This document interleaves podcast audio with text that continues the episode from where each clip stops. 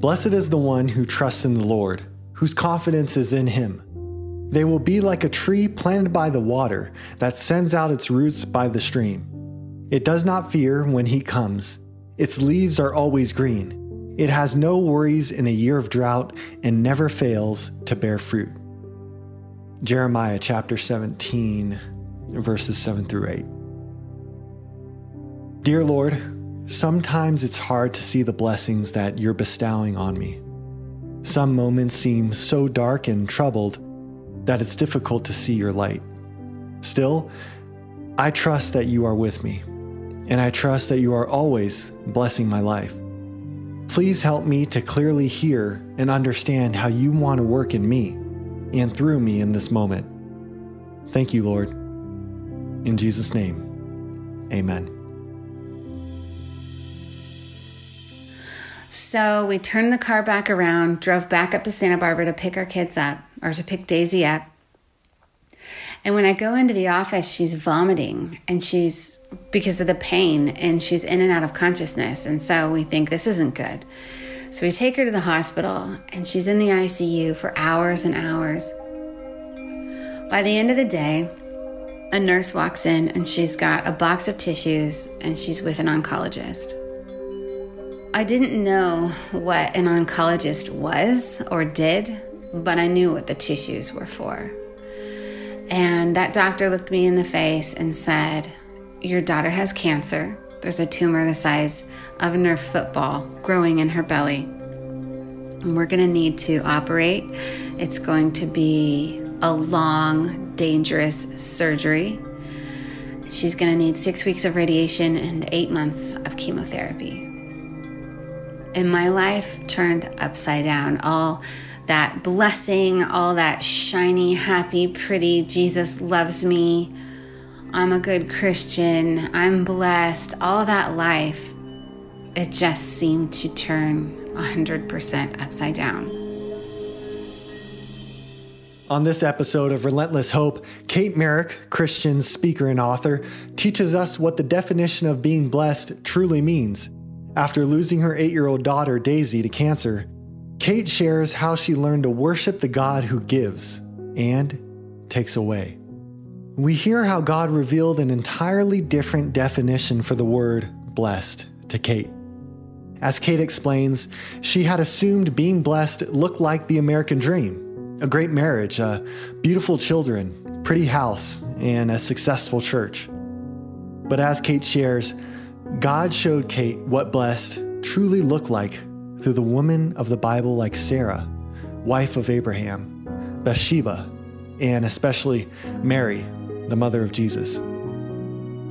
As Kate explains, as she came to understand this broader definition of being blessed, it helped her go from a place of deep bitterness, pain, and questioning of God to a place of actual freedom and true joy.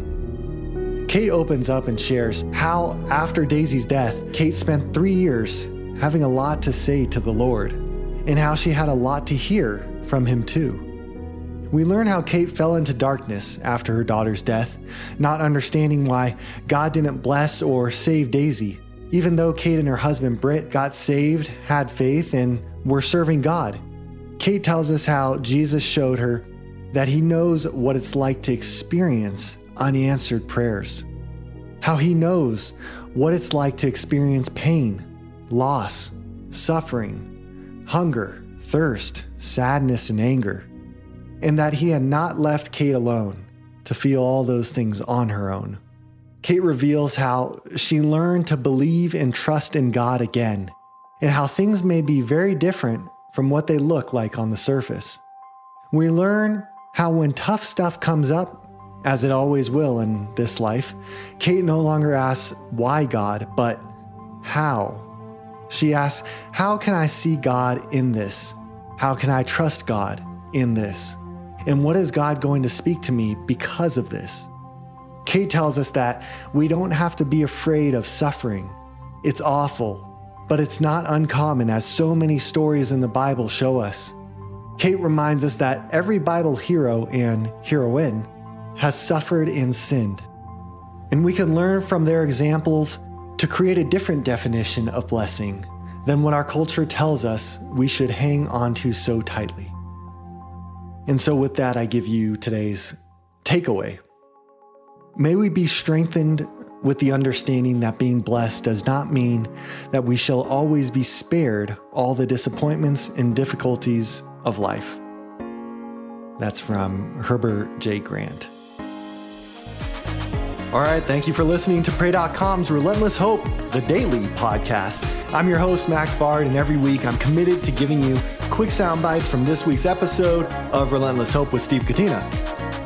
If you liked this episode of Relentless Hope, be an inspiration to those around you by sharing this episode with someone you love. You never know the difference you can make in someone's life by sharing Relentless Hope during a tough time. As we sign off, I want you to remember give hope a voice.